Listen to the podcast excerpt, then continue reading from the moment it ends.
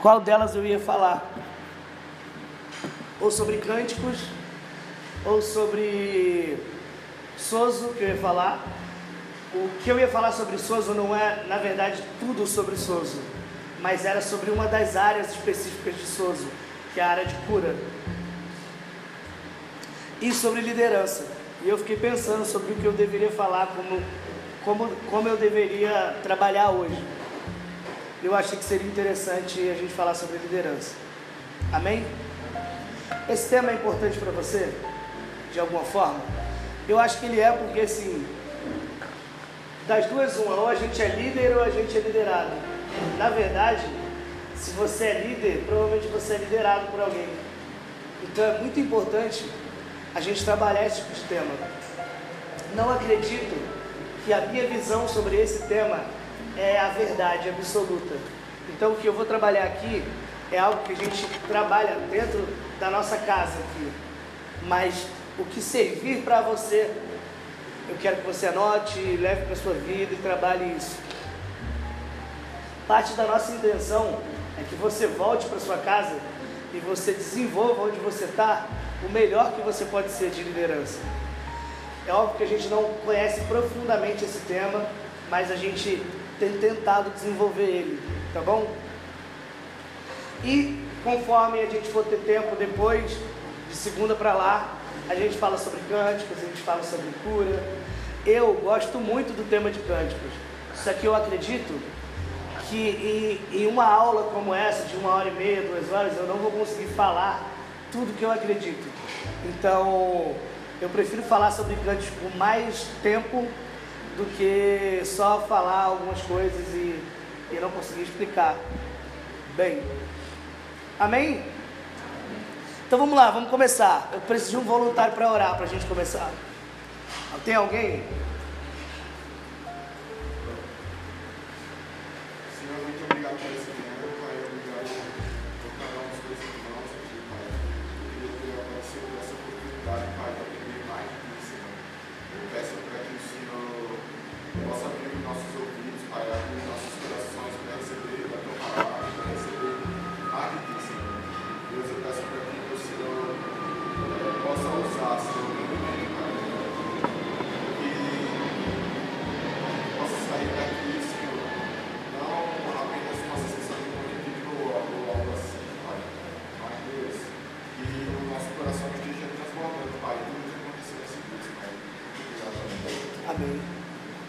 Como vocês estão? Estão bem? Glória a Deus. Se você estiver com sono, esfrega o rosto, pode ir no banheiro, é, lavar o rosto, não tem problema não. Precisava de um voluntário para a gente ler o texto que a gente vai ler hoje. Quem é bom lendo aí? Tem uma boa dicção aí. Voluntário. Tem? Você é bom? Não sei. É, tem, uma, tem uma voz, tem uma voz de locutor. 1 Samuel, capítulo 16, a gente vai falar sobre a unção do rei Davi. 1 Samuel 16.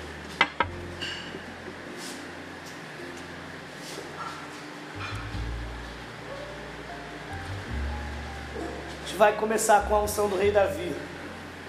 Vai ser importante mais na frente da aula. Manda ver. O título é Samuel enviado a Jessé. Já gostei, hein?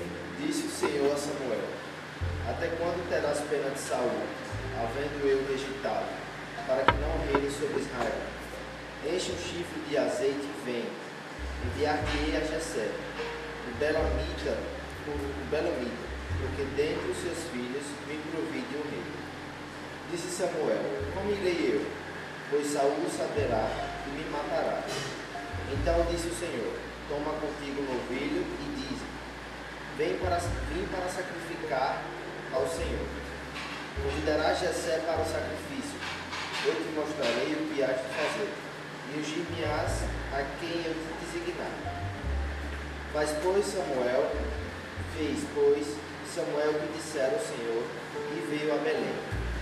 Saíram-lhe a encontro os anciãos da cidade, tremendo, e perguntaram: É de paz a tua vinda? Respondeu ele: É de paz. Vim sacrificar ao Senhor. Santificai-vos e vinde comigo ao sacrifício. Santificou ele a Jessé e os seus filhos e os convidou para o sacrifício. Sucedeu que, entrando eles, viu a Eliabe e disse consigo, certamente está perante o Senhor ser ungido.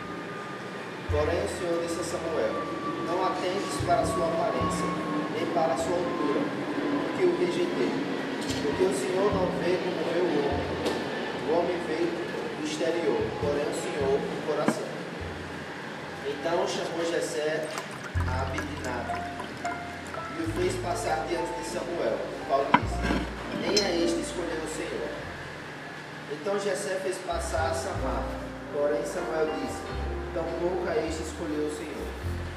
Assim fez passar Jessé os seus sete filhos diante de Samuel. Porém Samuel disse a Jessé, o Senhor não escolheu os estes. Perguntou Samuel a Jessé, acabaram-se os teus filhos? Ele respondeu, ainda falta mais um moço, que está apacentando as ovelhas. Disse, pois, Samuel a Jessé, manda chamá-lo, pois não nos assentaremos à mesa sem que ele venha. Então mandou-o chamar, então mandou chamá-lo fez-o entrar.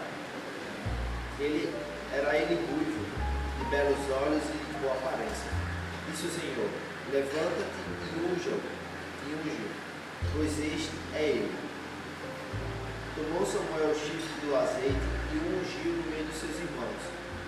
E daquele dia em diante o Espírito do Senhor se apossou de Davi. Então Samuel se levantou e foi para Ramá. Fechou. Obrigado. Mandou bem demais, cara. Então, gente, a gente vai trabalhar esse texto um pouco daqui para frente. A gente quer falar um pouco sobre liderança. Eu queria trabalhar algumas coisas aqui sobre o que um líder é e o que é uma liderança distorcida. E a gente quer trabalhar esses temas, amém? O que é liderança? Alguém sabe dizer aqui? Na sua cabeça, o que é liderança? Mas tudo bem. Para você, o que é liderar? Alguém? voluntário? Pode ser o que você acha, não precisa ser o certo. Alguém?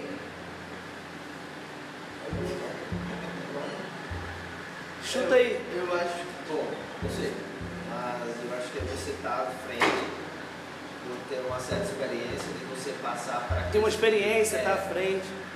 Você ensinar a passar aquilo, não só por palavras, mas por exemplos, através de uma galera e, Legal. sabe, ensinar. Mas alguém tem uma ideia sobre o que é liderar? Cuidar. Cuidar pode, cu- cuidar pode ser liderar? Pode ser, né? Mais alguém? Direcionar, dar direção. Legal. Mas alguém tem uma ideia do que um líder é? O que um líder faz? O que é liderar? Coçou o nariz. Uau! Preparar pessoas, né? Legal. Mais alguém aí? É bom a gente ouvir você. Alguém tem uma ideia do que é liderar? Mais um, só mais um.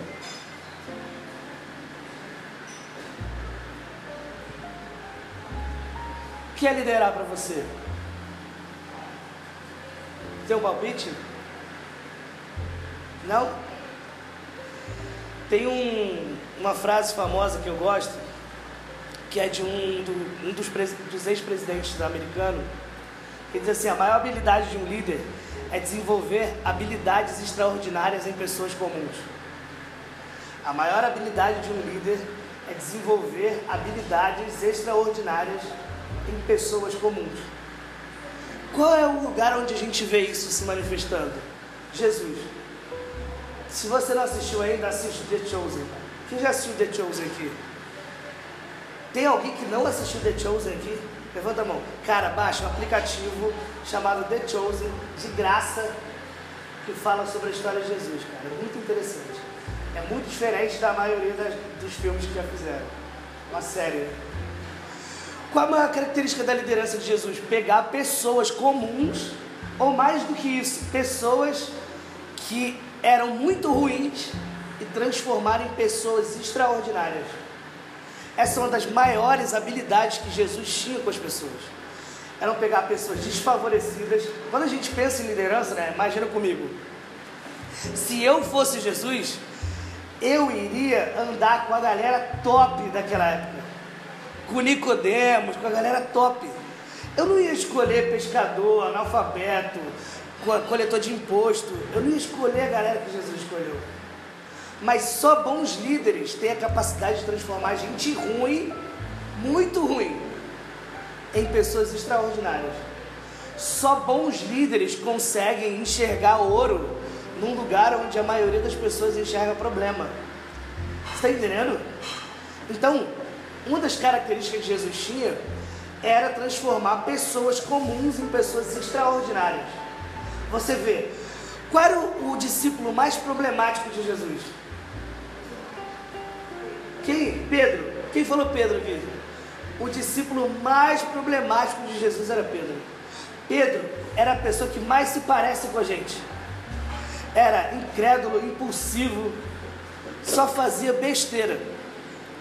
Pedro, cara, ele tinha algumas características super engraçadas.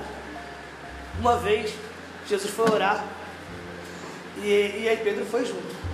E aí estava rolando a transfiguração, viu? Transfiguração, parecia o profeta Elias.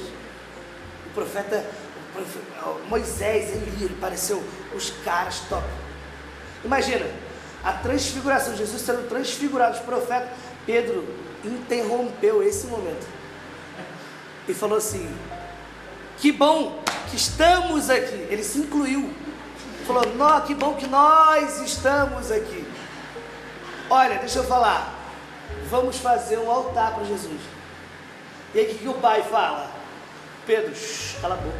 Esse aqui é o meu filho amado. Ouçam a ele. Ou quando Pedro corta a orelha do cara. Ou quando Pedro nega.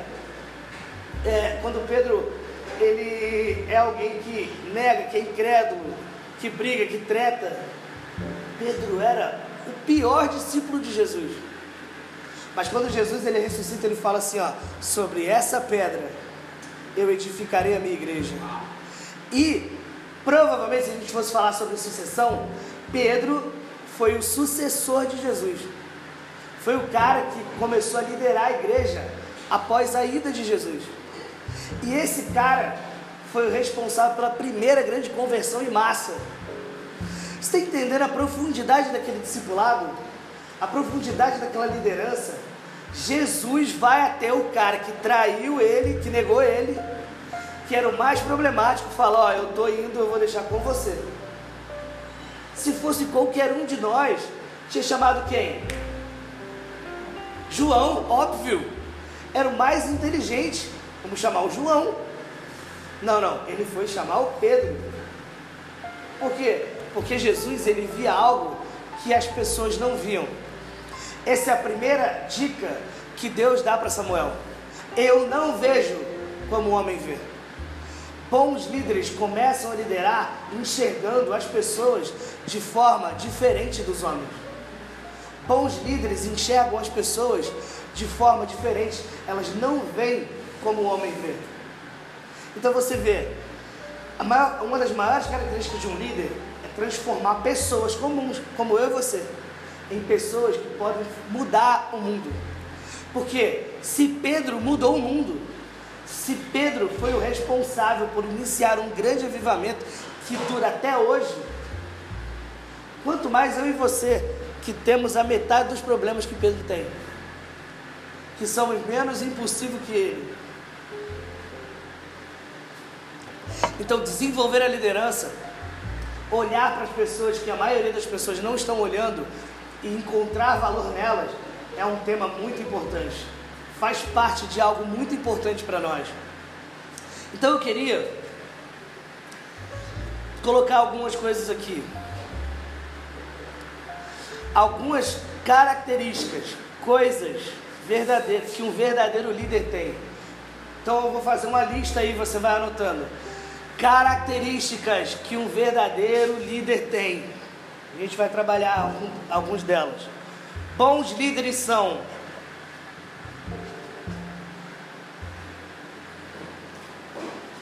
Primeira coisa, é óbvio que tem uma infinidade de coisas, eu botei só algumas aqui, tá? Bons líderes não lideram pela força, mas pela habilidade.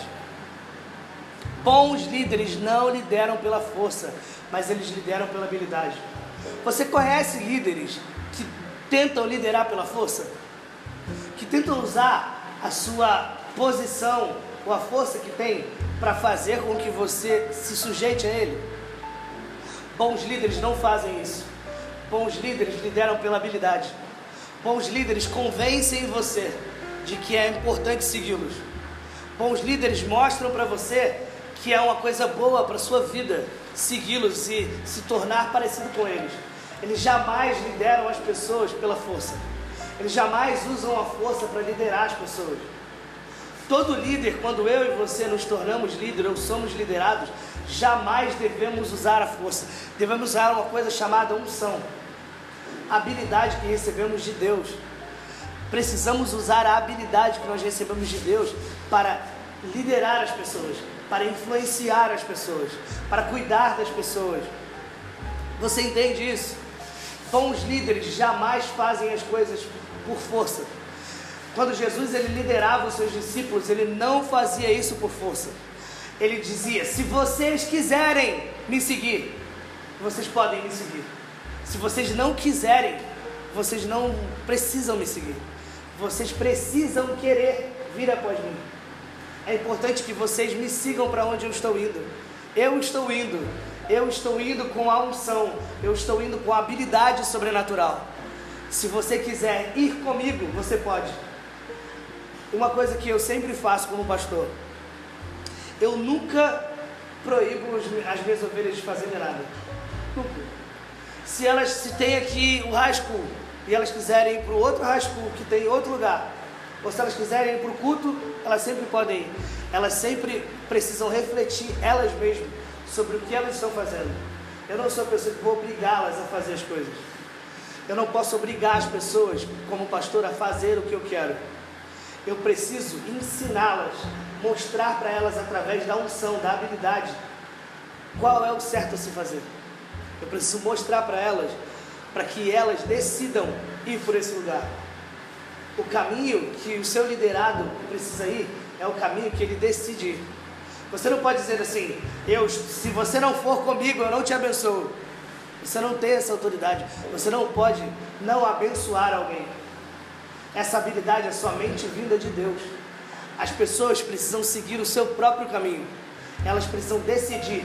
E uma coisa importante para você anotar aí: é melhor você ter uma pessoa que decidiu te seguir do que ter mil pessoas que estão te seguindo à força.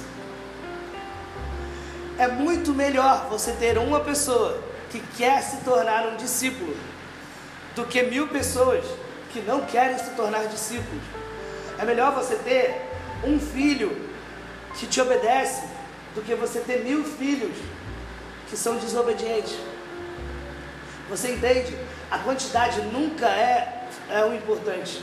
O mais importante é aquela pessoa ser convencida pelo Espírito Santo a participar com você dessa jornada de liderança. Próximo. Bons líderes são os que lideram pelo exemplo. Falaram aqui, né? Bons líderes lideram pelo exemplo. Não se engane. Se você deseja ser um líder, você precisa se tornar um exemplo. Você precisa se tornar parte daquilo que você ensina. Se você deseja ensinar as pessoas a orar, mas você não ora, então você não é apto. Se você deseja ensinar as pessoas a amarem a Deus, mas você não ama a Deus, então você não é apto. Você precisa se tornar aquilo que você deseja ensinar. Agora, importante dizer, você não precisa ser aquilo que você deseja ensinar, mas você precisa querer se tornar aquilo que você deseja ensinar. Nem sempre você vai ensinar algo que você está pronto. Nem sempre você vai ensinar algo que você sabe profundamente, mas você precisa desejar se tornar aquilo. Você precisa se de desejar ser assim também. É como a gente ensinar sobre santidade. Santidade é algo profundo. Santidade é algo incorruptível, diferente do nosso dia a dia, da nossa vida normal. Mas por que falamos sobre ela? Porque desejamos nos tornar ela, desejamos nos aproximar dela. Então, se eu desejo ser algo em Deus, eu me aproximo disso, eu vou em direção a isso, então eu começo a me tornar um exemplo, eu começo a me tornar parte daquilo que eu ensino. Tudo bem? Próximo. Bons líderes não lideram por sentimentos, mas pela lógica. Anota isso aí no seu coração. Bons líderes não lideram você por sentimento, tá bom? Tem muitas ovelhas minhas que falam assim para mim, pastor, tô indo para África. Pastor, tô indo embora, vou para casa, ou vou para outra base, ou vou para outra missão. Sabe o que, que eu penso? Pô, não vai não, eu amo tanto você, eu quero tanto que você esteja aqui. Eu, eu vou sentir saudade de você. Para mim, todos os meus amigos morariam aqui. Para mim, eu teria todas as minhas ovelhas que eu amo aqui. Mas eu não lidero por sentimentos, eu lidero pela lógica. Um bom líder não pode liderar por sentimento. Você não pode deixar de liberar alguém porque você quer perto de você. Você não pode deixar de abençoar alguém porque você não pensa como aquela pessoa. Você não pode liderar jamais por emoção. As suas emoções não podem interferir o que a Escritura fala. A Escritura diz o seguinte: ide por todo mundo e preguem o Evangelho. Quando uma ovelha minha quer ir por todo mundo, eu fico feliz e eu a envio, porque essa que a Escritura diz. Mesmo que eu queira ela perto de mim, eu a envio, eu a entrego. Por quê? Porque o que eu sinto não pode definir o que Deus disse. O que eu sinto não pode definir o que Deus está dizendo. Então, quando você lidera e você é um bom líder, você não deixa os seus sentimentos falarem mais alto. Você não deixa as suas emoções falarem mais alto. Você lidera pela lógica. Por exemplo, vou contar um exemplo de um pastor que eu tive, que eu achei muito interessante. Isso, isso mudou a minha vida. Eu tive um pastor que um dia ele chegou no culto à noite. A igreja que a gente era era muito grande, assim, 5 mil pessoas. E ele chegou no culto à noite. De, diferente do, da maioria dos cultos, chegou sem os filhos, ele tem três filhos pequenos e, uma, e a esposa dele. Chegou sozinho. Ele chegou no culto, pregou no culto, orou pelas pessoas, fez o apelo, orou, deu os avisos, fez tudo, cantou, as pessoas foram lá na frente, ele orou e tal. No final, ele pegou e disse assim: Gente, hoje, como de costume, como de costume eu faço, que eu fico aqui, aperto a mão de todo mundo, falo, hoje eu não posso, porque antes do culto começar, a minha esposa e os meus filhos estavam vindo para cá, eles capotaram de carro, eles estão no hospital, eu estou indo para lá estar com eles. Estão bem, mas eu estou indo lá estar com eles. Ele foi para o culto, pregou, orou por todo mundo e depois foi no hospital ver a mulher dele. Não lidera pela emoção, lidera pelo que ele tem que fazer. Ele sabe que ele tem que fazer. Ele sabe que é responsabilidade. É óbvio que ele sabia que os filhos e a esposa estavam bem, mas ele tem uma responsabilidade. Às vezes, como pastor, eu não quero fazer coisas. Eu, às vezes eu estou com preguiça, às vezes eu não estou afim, às vezes eu não quero, mas eu sei que devo fazer. Às vezes eu não quero pregar no domingo, mas eu venho e prego, porque é o que eu devo fazer, não é o que eu sinto que eu devo fazer. Você entende? A diferença de um menino para um líder é que esse líder não se move pelas suas emoções, ele se move por aquilo que ele sabe. Deus para ele não é o que ele sente, Deus para ele é o que ele sabe que Deus é. Às vezes ele não sente Deus abraçando ele, mas ele sabe que Deus o abraça. Às vezes ele não sente Deus suprindo ele, mas ele sabe que Deus supre. Às vezes ele não vê o irmão sendo curado, mas ele sabe que Deus cura. Ele não se move, não se relaciona com Deus por aquilo que ele sente. Hoje eu estou sentindo que o culto vai ser maravilhoso. Não, você pode não sentir nada. Você pode não sentir um arrepio, você pode não sentir Deus aqui, mas a Escritura diz: onde estiver dois ou mais reunidos, eu estarei. Ele sabe que Deus está. Ele sabe que o dever dele é pregar, porque o Espírito Santo está ali. E o Espírito Santo vai fazer a obra. Você percebe o que eu estou dizendo? Bons líderes não se envolvem na liderança por emoção. Quando um líder é emocional, ele é um líder patético. Por quê? Porque ele adoece você. Ele coloca sobre você todos os problemas que ele tem. Ele coloca sobre você todas as expectativas que ele tem. E ele faz você achar que você é culpado por todos os problemas que ele deveria resolver. Porque ele é sentimental. Ele coloca os sentimentos dele acima da verdade. Ou quando ele sente pena das pessoas. Eu não vou alinhar o Zidane, não vou falar a verdade para o Zidane, porque o Zidane vai se magoar.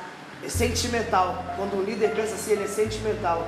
O líder precisa dizer a verdade, mesmo que doa. Bons líderes não lideram pelas emoções, eles lideram pela escritura, pela lógica. Amém?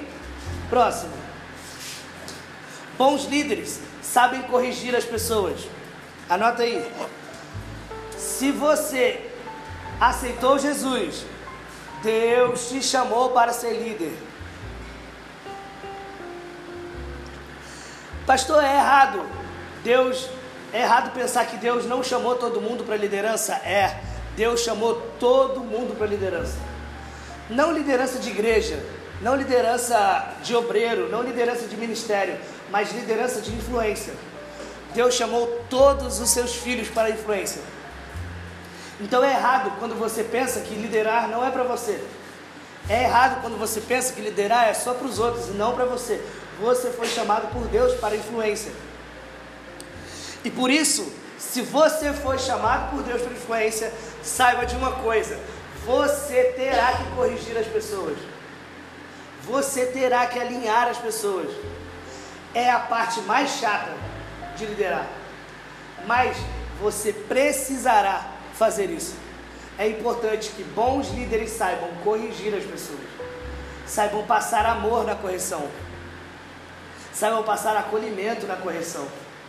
Você entende? Amém? Então vamos continuar. Se alguma coisa que você quiser comentar, você pode me interromper. Eu quero comentar isso aqui, isso aqui, isso aqui. Bons líderes nunca estão no topo sozinhos. Bons líderes nunca lideram sozinhos.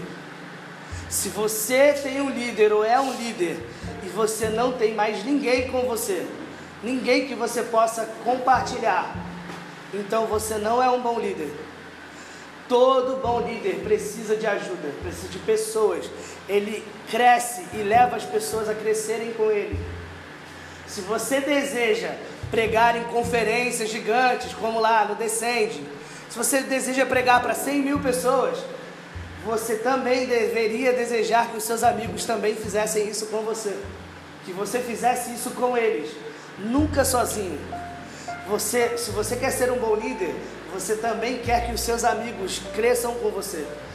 Você também quer que as pessoas que andam com você subam com você. Amém? Bons líderes não têm apenas amor, mas autoridade. Isso é o que diferencia o seu pai e a sua mãe dos seus colegas. O seu pai e a sua mãe não podem ser só alguém que te ama.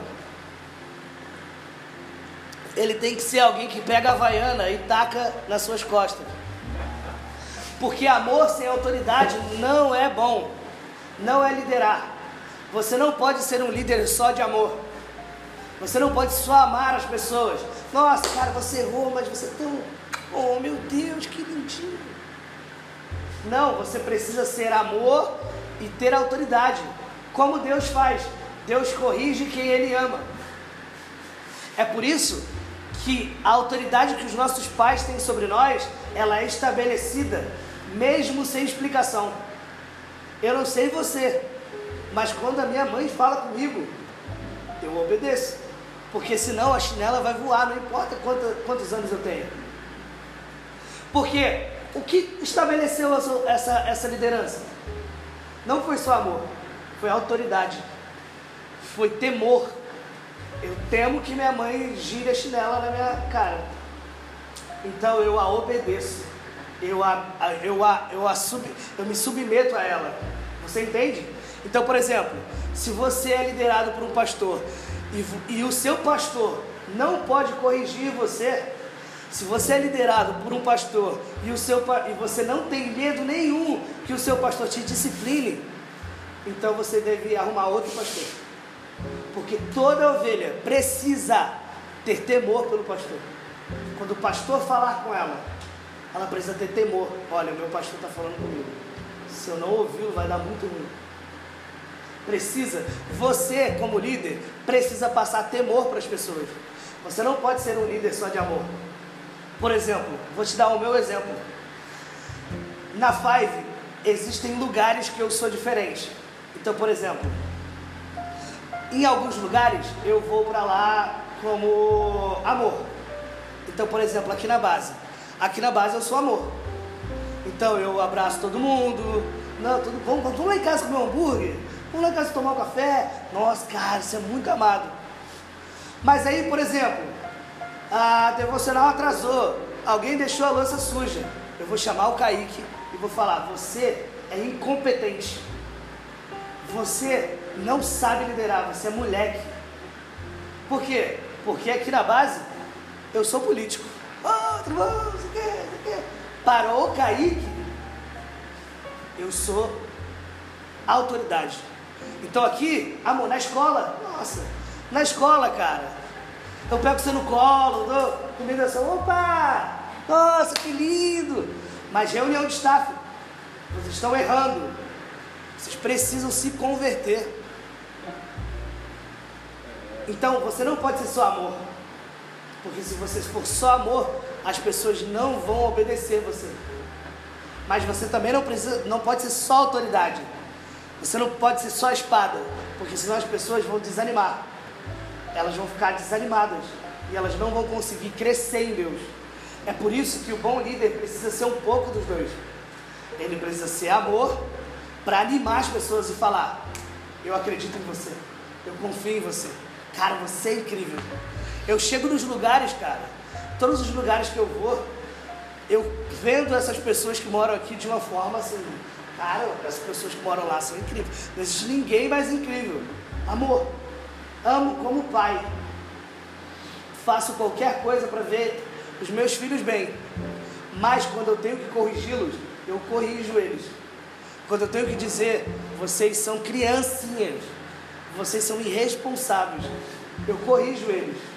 Então, quando você deseja ser líder, você não pode ter medo de corrigir as pessoas, mas você tem que dosar amor e autoridade.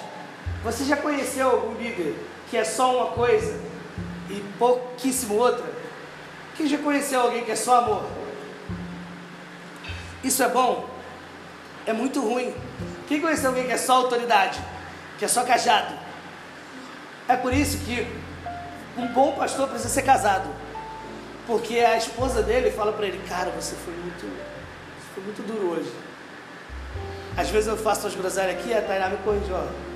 Você foi, você passou, não, não deveria ter feito isso. E aí você vai lá e se arrepende. Então, se você conhece pessoas que são só amor e outras que são só autoridade, você precisa ser o equilíbrio disso. Você entende? Então, amém. Vamos continuar. Bons líderes delegam. É isso, autoexplicativo. Se você é um bom líder e você faz tudo sozinho, você precisa de conhecer Jesus. E deixa eu te falar uma coisa importante que vai mudar a sua vida. Jesus não delegava para pessoas prontas. Já leu o Evangelho? Ele delegava pessoas para fazer coisas que não estavam prontas como Judas cuidar da finança, como 70 pessoas irem lá e orar pelos outros. Ele pedia para pessoas que não estavam prontas para fazer coisas. Estar pronto não é um termômetro para você delegar. É óbvio que é bom você delegar sempre para pessoas que estão prontas. Mas estar pronto não é um indicativo que você tem que delegar. Por quê? Porque alguém só se torna pronto depois que é delegado. Você só vai aprender a pregar quando você pregar. Você só vai aprender a dar aula quando você der aula. Você vai aprender a fazer evangelismo quando você fizer. Somente na prática as pessoas aprendem as coisas. Você não pode esperar que, que o seu discípulo, que a pessoa que você cuida, saiba fazer tudo sem que você deixe ela fazer, sem que ela erre.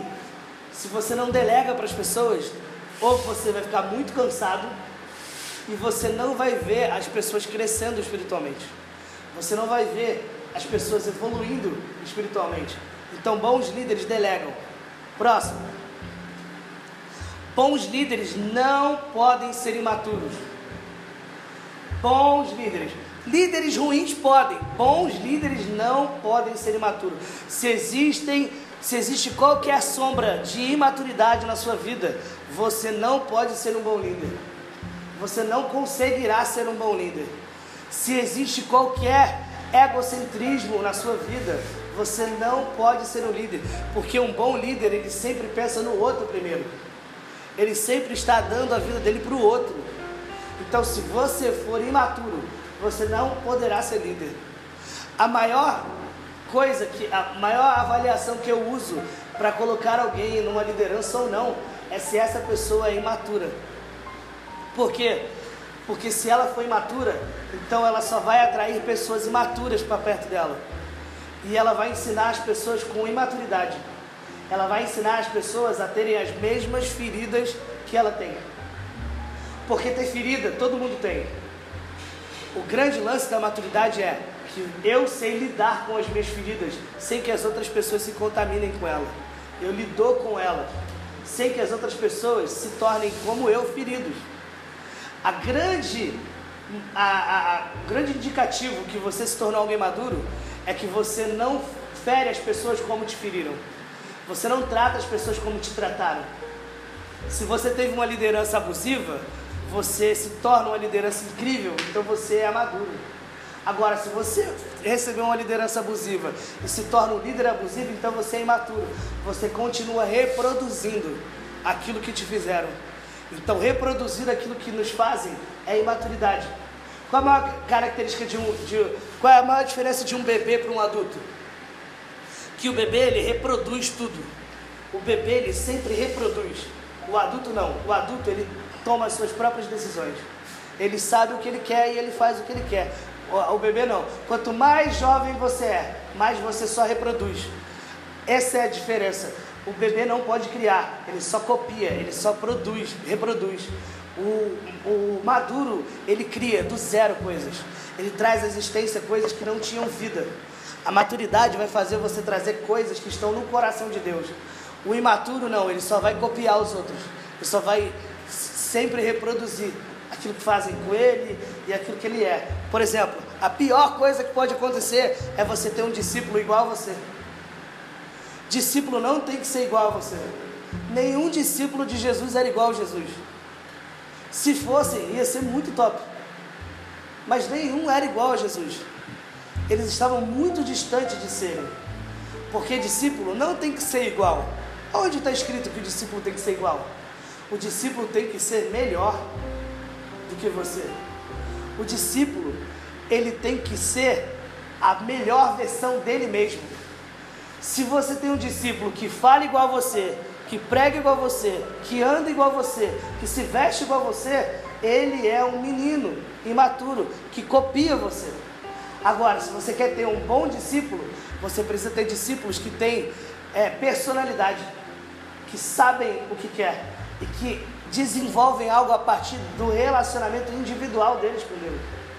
Então, eu quero ter discípulos que sejam melhores do que eu que liderem melhor do que eu, que se vista melhor do que eu, que fale melhor do que eu. Eu não quero uma cópia minha. Você entende? Jesus ele nunca quis cópias dele.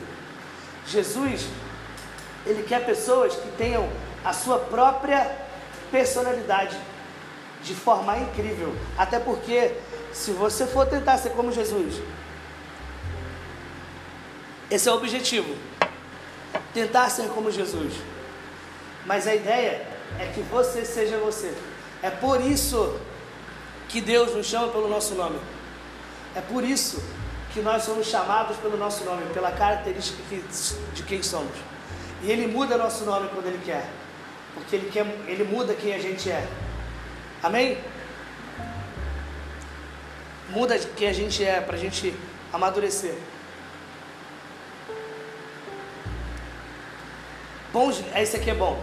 Bons líderes sabem fazer tudo o que eles delegam. Essa é muito boa, irmão. Bons líderes sabem fazer aquilo que eles delegam. Se você delega uma coisa que você não sabe fazer, como que você vai ensinar alguém a fazer algo que você não sabe? É importante que o líder saiba fazer um pouco de tudo. Sabe? Por exemplo, se você quer se envolver em missões, se você quer ser um missionário, fazer missões, e você quer, sei lá, abrir uma base ou abrir uma igreja, você vai precisar ser alguém que sabe pregar, tocar, limpar, atender as pessoas, atender a porta, fazer, a, cortar o pão da Santa Ceia, limpar o banheiro. Você vai precisar fazer tudo, de tudo um pouco. Por exemplo, vou dar dois exemplos aqui. Serve para todo mundo que está aqui. Você precisa aprender a falar inglês. Precisa. Se você quer ser um missionário, você precisa. Não, não, mas não, você precisa falar inglês. Se você quer ser um missionário. Outra coisa, se você quer ser um missionário, você precisa fazer pelo menos umas cinco notas no violão.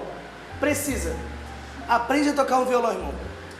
Nem que seja sol e dó.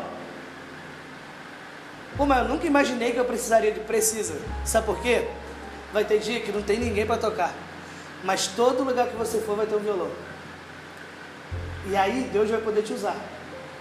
Eu não sei, se você me falar para explicar como que toca, eu não sei. Mas eu sei fazer a nota. Eu aprendi de forma ridícula, mas eu sei. Todo lugar que eu viajo no mundo, eu toco um violão lá. E a glória de Deus desce. Inglês, irmão, aprenda inglês. Você quer fazer missão? Aprenda inglês. Eu fico cobrando todo mundo aqui, cara. Como você é um missionário se não tem passaporte? Você precisa saber fazer tudo que você pede para as pessoas fazerem. Você precisa saber fazer. Eu, como líder, eu sei fazer um pouco de tudo que eu peço para as pessoas.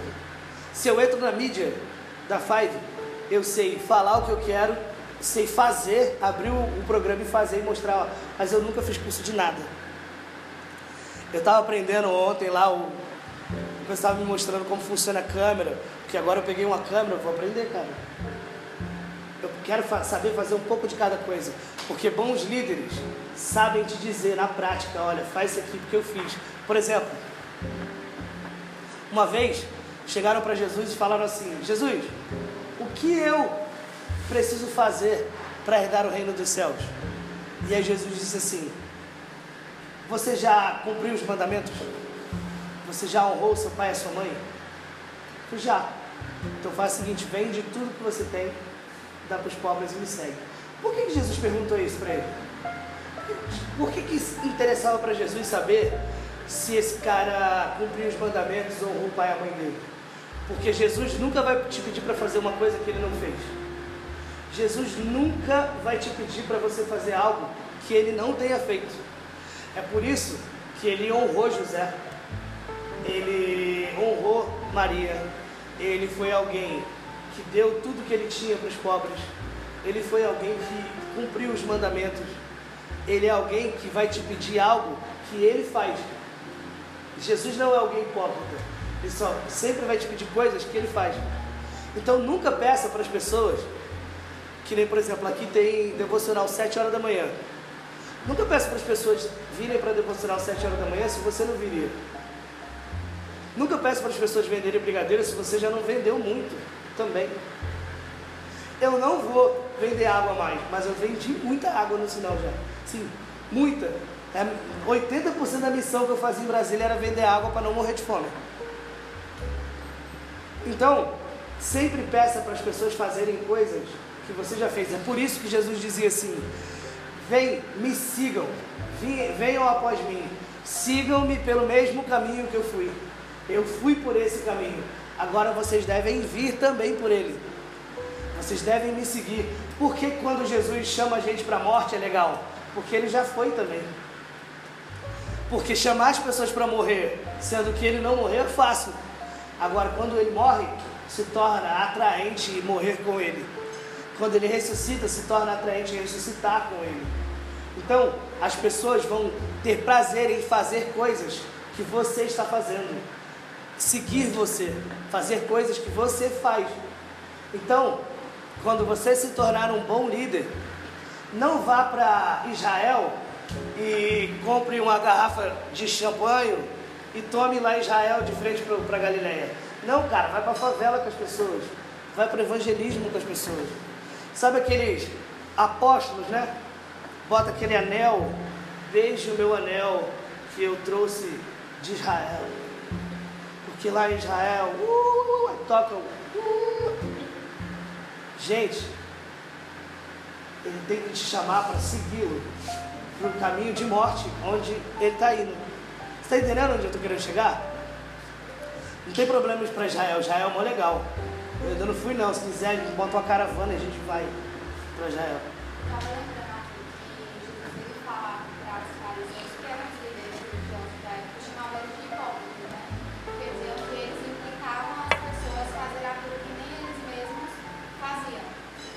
É exatamente isso, um exemplo perfeito. Esses líderes, eles eram líderes só de aparência. A gente vai falar isso mais para frente. Eles eram líderes só de aparência. Eles chamavam as pessoas para um lugar que eles não foram. Isso é muito ruim. Por exemplo, já vou te dar uma dica aqui monstra. Qual a melhor forma de fazer os jovens da sua igreja queimarem por Jesus? N não é você fazer um método top. Vamos fazer um método top aqui à noite, que não sei o que, vai começar a tal hora, porque as pessoas podem vir, e aí nós vamos ter uma recepção top, vai ter um louvor top. A melhor forma de fazer as pessoas queimarem por Jesus é você queimar por Jesus. Você queimar por Jesus. Você monta um ambiente e as pessoas chegam e queimam por Jesus. Não existe método que funcione para as pessoas amarem Jesus. O único que funciona é você amar Jesus e as pessoas olharem como você ama Jesus e quererem amar Jesus também. Nós não precisamos de caixa de som. Ontem o violão arrebentou. A gente não precisa de muita coisa. Antes de vocês chegarem aqui, nós já amamos Jesus todo dia. Com luz, sem luz, com violão, sem violão, com a televisão tocando. A gente já faz isso. E a gente não está fazendo nada a mais aqui porque está rolando um evento aqui, não, vamos, vamos dar uma melhorada aqui. Não, não, o que a gente viveu ontem é o que a gente vive todo dia aqui. É o que a gente vem para a nossa sala de oração e é sempre só assim. Então, a melhor maneira de levar as pessoas para Jesus é você indo até Ele, você trazendo a glória de Deus para onde você está. É só isso. Você não precisa de um método mirabolante. Vou fazer a conferência X, que eu vou aprender o método de liderança, eu vou aprender. Não, cara, se você anda com Jesus, você vai ser, vai ser um bom líder. Se você anda com Jesus, você vai atrair a glória de Deus. É essa a diferença dos caras do Antigo Testamento para a gente. Eles, andavam com a glória de Deus. Moisés, a face de Moisés brilhava. Não tinha tipo assim, Moisés descia do monte. Então, olha, desci do monte ali, passei a madrugada com Deus montei um curso top, com a mentoria top, vamos lá. Não, cara, a cara do bicho brilhava. E a galera falava, mano, esse cara tava com Deus, hein? Quero também estar com Deus. Tanto que ele, que ele tinha discípulos lá, tipo Josué, que ficava no pé do monte assim, cara, queria ficar com Deus igual Moisés. Então, o que diferenciava Moisés das outras pessoas é que ele atraía a glória de Deus para ele. Ele atraía, ele andava com a glória de Deus. Você via, cara, você fala assim: ah, do que valeu aqueles três anos andando com Jesus? Do que valeu a sombra dos caras curava os outros, meu irmão? Os caras passavam, meu irmão, o pano que eles limpavam o suor. Paralítico de 20 anos levantava e ia para casa. Eles andavam com Jesus. Só andavam. Os caras almoçavam com Jesus. Vamos almoçar aqui. Almoçava com Jesus e a sombra dele começava a curar os outros. É isso. Ficar com Jesus é uma, a, a melhor preparação que você pode ter para a missão. Sabe por quê? Imagina, te, eu te enviei lá para Moçambique. Hoje lá pro Camboja, guerra civil, bala comendo aqui, ó. Aí você vira, é, os terroristas estão chegando daqui uma hora. Vou abrir aqui o meu estudo de missiologia para entender o que eu devo fazer nessa ocasião. Missiologia não vai te ajudar nem um pouco. Eu amo missiologia. Um dos meus melhores amigos é teólogo e ensina sobre missiologia. Mas no campo, valendo, valendo, valendo, vai lá, valendo. Só paixão por Jesus vai fazer você olhar e falar: é, 20 minutos para o Estado Islâmico chegar. Massa, vamos dar uma choradinha aqui. É só, só a presença de Deus, cara, que vai com você. Então, a presença de Deus é o melhor método de incendiar as pessoas. Quando você atrai, você vive com ela. Então tudo acontece, todas as coisas acontecem. Você vê o que diferenciava o povo de Deus dos demais povos.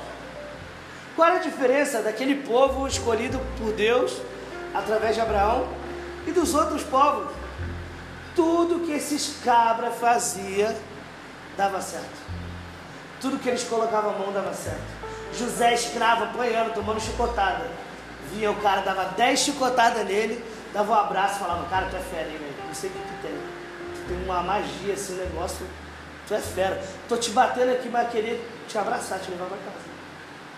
Por quê? Ele não fazia nada, ele só vivia, ele só era ele. Porque tudo que eles faziam dava certo. Por causa da presença de Deus. A presença de Deus estava com eles. Então essa é a melhor forma. Continuando, vamos correr. Vamos correr. Bons líderes cobram aquilo que eles ensinam. Nunca cobre de um liderado algo que você não ensinou. Você está errado.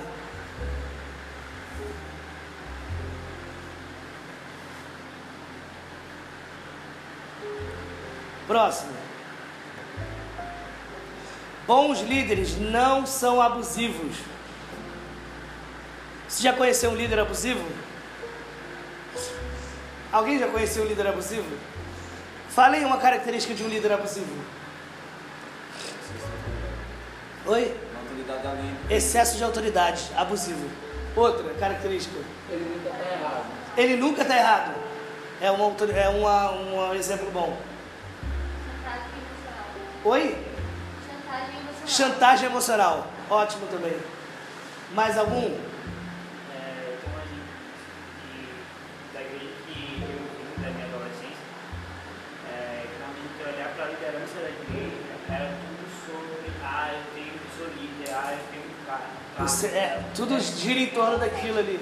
Exatamente, tudo era, tem até brigas dentro da igreja por conta de liderança. do carro. E eu fui uma das pessoas que me feri em relação. E hoje a igreja que Deus colocou, que é dentro da igreja, sendo uma cidade diferente, é, eu vi uma é totalmente ao contrário. Eu acho assim que eu aprendi que a maior característica de um líder é o amor, sabe? Bota aí também. Porque Anota isso. quando eu, quando eu entrei nessa igreja onde estou agora, eu me sinto muito formado, sabe? E os líderes chegam, chegam pra gente e dizem assim, ó, eu sou apenas teu líder, eu sou teu amigo também. É como você falou, tem um amor, mas tem Sim. autoridade, sabe? E eu não vi isso apenas falando em si, mas eu vi na prática. Na prática. Aquele acolhimento, sabe? E a gente lá não vê essa questão de cargos, ah, eu tenho cargos. Sim. Até porque liderança e cargo não tem nada a ver. Nada a ver, sabe? E, e lá eu aprendi de fato é, um exemplo de liderança. Eu estava contando para a gente que o líder da juventude da gente, domingo ele estava? Em cima lá com, com os pastores e tal. E nesse domingo a equipe estava sem baterista. E quando foi, depois de umas três que a equipe tinha tocado, Deus falou com ele para ele descer e tocar. Aí tirou as vestes dele, sacerdotais que na igreja né? tirou as vestes e desceu e foi tocar. Quando, quando de cara com ele tocando, os caras, aqui é do líder, sabe? Massa. Isso é ser sério, sabe? Porque liderança Sim. não é sobre cargos mas é sobre ser sério. Até porque é exatamente isso. Liderar é você ser o cara que cobre as pessoas quando elas falham. Isso é verdade. Quando eu olhei essa atitude dele, essa pequena atitude dele, de cara, lembra disso aí quarta-feira. Se eu já admirava você como líder, agora. Que legal. Ótimo. Então vocês veem, bons líderes não são abusivos. Bons líderes não abusam das pessoas. O que é, o que é abusar? É ultrapassar o seu limite. É ultrapassar o seu direito. E violar o direito do outro. As pessoas têm direitos que não podem ser violados pelos líderes. Um líder, um pastor, quando eu penso, quando eu penso em liderança, eu sempre penso na, na figura do pastor, né? O pastor não manda na ovelha, ele direciona a ovelha. Ele aconselha. Por exemplo, quando eu converso com as minhas ovelhas, eu não digo, você tem que fazer isso. Não, você não pode fazer isso. Eu digo, olha, se você fizer isso aqui, eu acho que é melhor do que isso aqui. Mas aí agora é com você. Por quê? Porque se essa pessoa errar, é um problema totalmente dela. Eu não tenho nada a ver. Eu disse, olha, eu penso que é isso aqui. Por exemplo, vou contar uma história. Eu tenho, tinha uma ovelha que um dia ela falou para mim assim, eu sempre conto isso. Um dia ela falou para mim assim, pastor, eu vou casar, estou organizando para casar. E Deus me deu uma palavra, ela, ela, essa pessoa ela era uma pessoa muito mística, né? E Deus me deu uma palavra para eu ir para a cidade vizinha, trabalhar e, e levantar o dinheiro para o meu casamento. Quando ele começou a falar isso, eu, na minha mente, comecei a pensar: mano, esse cara está emocionadíssimo. A noiva dele mora aqui, a família dele mora aqui, aqui tem o dobro de emprego que tem lá. Por que esse cara não trabalha aqui? Não faz sentido nenhum o que ele está falando. Aí eu comecei, mano, ele falando e eu, tipo, mano, emocionadíssimo. Aí ele terminou e eu dei meu conselho. Eu falei, cara, olha, eu acho que você deveria fazer isso aqui. Mas se você quer ir, cara, boa sorte. Eu te abençoo. Meu irmão, o cara foi, arrumou emprego, ganhou dinheiro pra caramba, casou. Foi a melhor coisa que ele fez, cara. Eu estava errado. Então eu sempre vou abençoá-lo. Mesmo eu tendo um ou outro pensamento. Porque o que eu penso não é o que Deus pensa. Então, eu aconselho pelo que eu acho que é certo. Então, eu analiso a escritura, penso e te aconselho. Mas, se Deus te dá uma direção, meu conselho é siga a direção de Deus. Sempre seja liderado por Deus. Se, siga sempre a liderança de Deus. Já teve pessoas que falaram assim: a gente tendo escola, a nossa escola de janeiro é um, é um evento da, da FAI. Então a gente para tudo, todas as bases, tudo que a gente faz, para para a gente fazer, trabalhar aquilo lá. Já teve ovelha minha, não, eu vou para a escola do Nick. Caraca, vai? Pô, cara, te abençoa, a gente ofertou, abençoou a pessoa. A pessoa foi, foi incrível, cara. Foi muito massa. Trouxe várias coisas que a gente aprendeu. Eu não tenho problema com isso. Por quê? Porque Deus é quem lidera as pessoas. É Deus que direciona as pessoas. E também na minha vida, com, quanto ovelha, porque eu também sou ovelha, às vezes o meu pastor diz coisas para mim, isso aqui. Eu, caraca, legal, pastor. Mas tem vezes que eu olho e falo, cara, eu não sinto que é isso que eu que fazer. E eu faço diferente. Não desobedeço, porque ele me trata desse jeito. Ele deixa eu livre para escolher. Então, o que eu quero dizer é, bons líderes não são abusivos. Eles respeitam você. Respeitam o seu limite, o seu espaço. Eles não colocam a autoridade deles para violar nenhum direito que você tem. Tá bom? Vou continuar. Bons líderes não são controladores. Bons líderes, eles não são controladores. Eles não contro tentam controlar a sua vida. Por exemplo, vou, vou sempre dar o meu exemplo. Se você, primeiro, se você é minha ovelha, você é minha ovelha, você vai ter muita dificuldade comigo. Por quê? Porque eu, eu acredito muito no lance dos cinco ministérios. Não sei se você acredita nisso também, na questão dos cinco ministérios.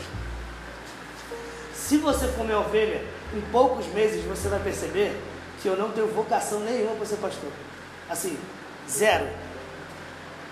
Por exemplo, você conseguir conversar comigo no gabinete, você tem que fazer uma armadilha. Você tem que fazer uma armadilha para me pegar. Que nessa aqui uma vez, queria conversar comigo, falou assim, Pastor, ela veio com o cronômetro aqui, pastor. 10 minutos. Tá aqui, ó, cronômetro. Ficou 40 minutos falando. Então, eu não tenho esse dom que outras pessoas têm. Por exemplo, a Tainá é mais, é mais pastora, entendeu? Eu não tenho muito esse dom de, de, de, de pastor. Então, assim, se você vai ser, for minha ovelha, saiba, eu nunca vou te ligar perguntando onde você está, com quem você está, o que você faz, se você me pediu. Eu sempre vou deixar você ser livre, porque eu acho que você. Eu nunca vou te ligar e falar assim, então, Felipe, você não veio no culto domingo, o que aconteceu? Porque eu sempre vou entender, cara, mas ele não quis ver no culto domingo. Por exemplo, eu aconselho as pessoas da minha igreja aqui a não virem todo domingo, a pegar um dia e sair com a família, ir na praia, dar uma volta, descansar. Eu aconselho, inclusive, eu de vez em quando gosto de não vir também. Bota outra pessoa para pregar e fico em casa, vendo Faustão. Por quê? Porque cresci ouvindo as pessoas dizerem assim, pô, meu pai é pastor maneirão, mas não, sai com a gente. Meu pai é pastor legalzão, mas não dá a mínima pra gente, só igreja, igreja, igreja, igreja. Irmãos, igreja é mais do que essa reunião aqui. Então, eu quero que as pessoas que são pastoreadas por mim, elas sejam livres para ouvir a Deus. Bons líderes não são controladores. Filipão, com quem que você vai namorar? Ah, deixa eu ver se eu aprovo. Se me perguntar, eu vou dar minha opinião. E vou dar minha opinião cirúrgica, sem medo de te ofender. Vou dar minha opinião. Mas se você não me perguntar, eu não vou falar absolutamente nada. Namora com quem você quiser. E se casar, melhor ainda. Porque você pode namorar com a pessoa errada. Até casar. Quando você casa, ela se torna certa. A pessoa é errada até você casar com ela. Depois que você casar, ela tem que ser certa, não tem mais como. Você entende? Então, bons líderes não controlam as pessoas. Eles aconselham as pessoas. Eles não podem ter o controle das pessoas. Ah, não visita nenhuma igreja não, hein? Ô meu irmão, vai lá. Aqui então, meu irmão, a galera vai mesmo assim, visita as igrejas, as igrejas por aqui, o pessoal visita, vai. Eu não fico de cara feia para ninguém. Por quê? Porque é melhor você ter do que você achar que tem. Então é melhor você ter ovelhas na sua igreja que você sabe que tem, do que você achar que você tem muitas ovelhas e você não tem nenhuma. É sempre melhor você ter bem pouco do que você achar que você tem muito. Então, líderes não são controladores. Bons líderes ajudam os mais fracos. Nota aí no seu coração. Bons líderes ajudam os mais fracos. Uma coisa que não existe nessa casa, graças a Deus, panelinha. Não existe panelinha. Se existe panelinha, você sabe o que é panelinha? Grupinho fechado? Se existe na sua igreja, gente, precisa acabar, cara.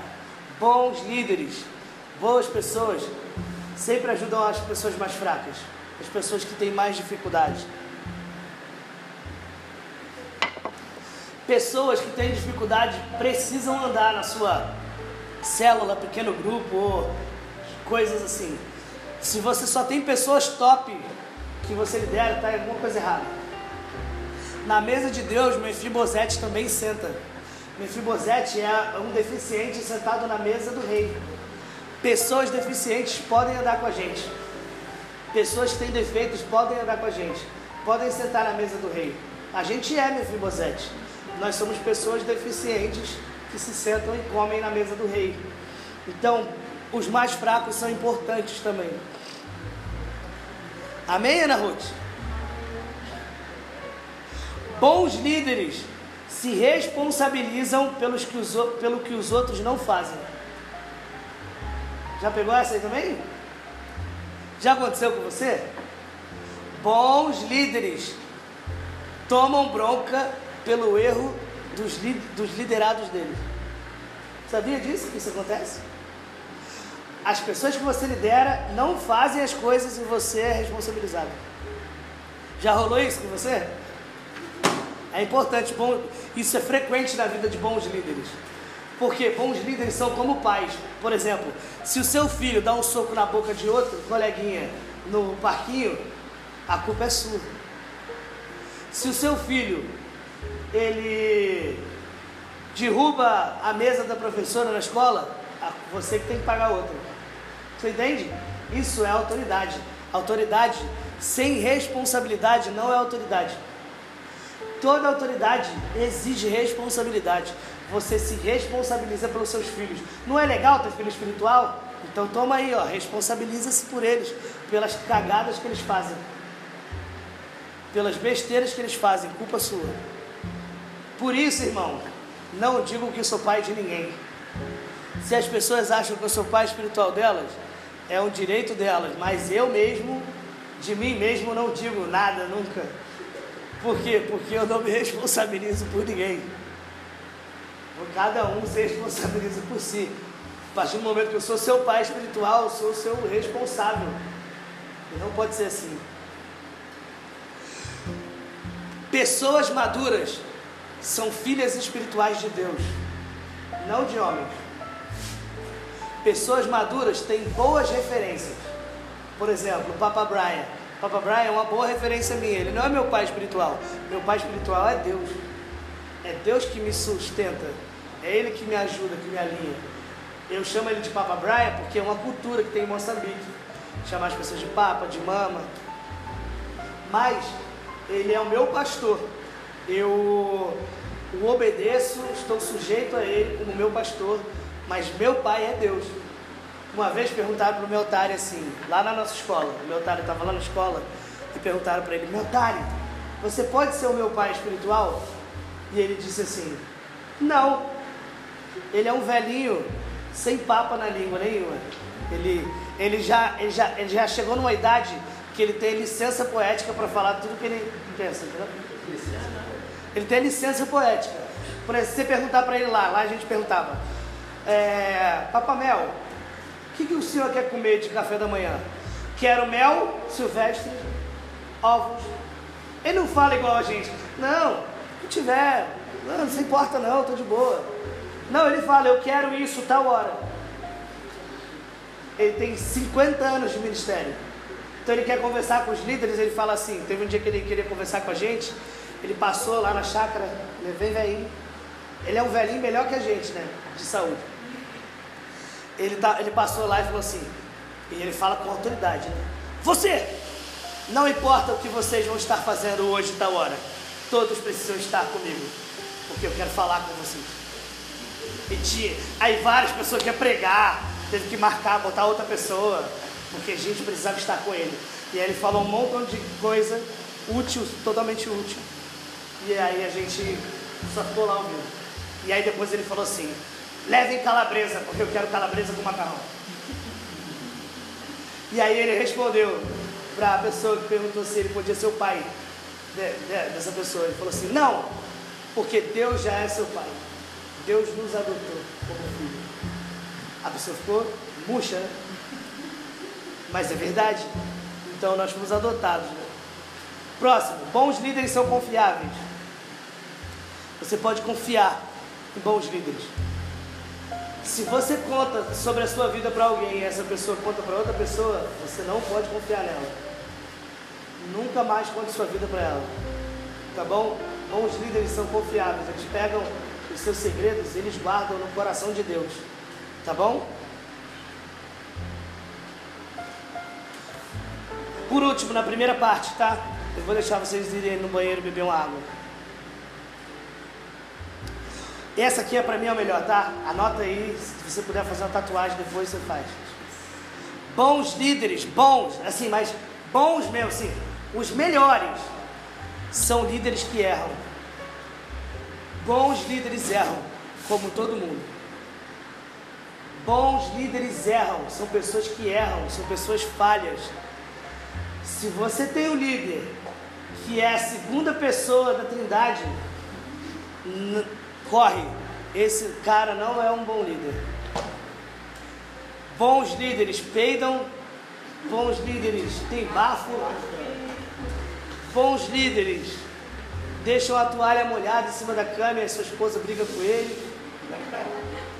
Bons líderes falam besteira às vezes. Bons líderes às vezes não estão inspirados, prega groselha. Bons líderes são humanos, pecam como todo mundo. Bons líderes não têm medo de ser vulnerável com as pessoas. De mostrar para as pessoas que, elas, que eles são normais. Quando eu encontro uma ovelha nova, eu me apresso a mostrar o quão ruim eu sou. Eu me apresso o mais rápido possível a fazer ela passar pelo processo de simbiose, que é ou ela vai me amar muito mais, ou ela vai me odiar profundamente e vai embora. Mas eu preciso mostrar para ela que eu sou ruim demais, que eu vacilo, que às vezes eu não sei administrar as coisas. Para que ela entenda que quando eu estiver falando com ela, eu não estou falando porque eu sou superior a ela, mas eu estou falando com a autoridade do céu, não com a minha, não com a minha mesma, porque a minha mesma é falha, a minha mesma é perecível, mas a autoridade do céu sobre a vida daquela pessoa. Eu não consigo fazer você crescer em Deus. Eu só consigo fazer você olhar para Deus e Deus fazer você crescer nele. Você entende? Eu vou dar cinco minutos para vocês irem no banheiro, tomar uma água, lavar o rosto se vocês quiserem. Alguém quer fazer isso? Então, vou dar cinco minutos para vocês, para a gente voltar para a segunda parte.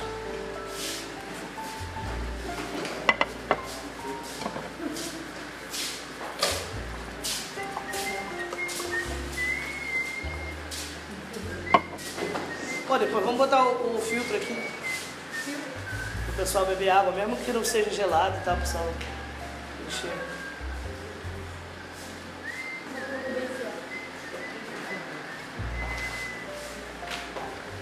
Aqui, ó.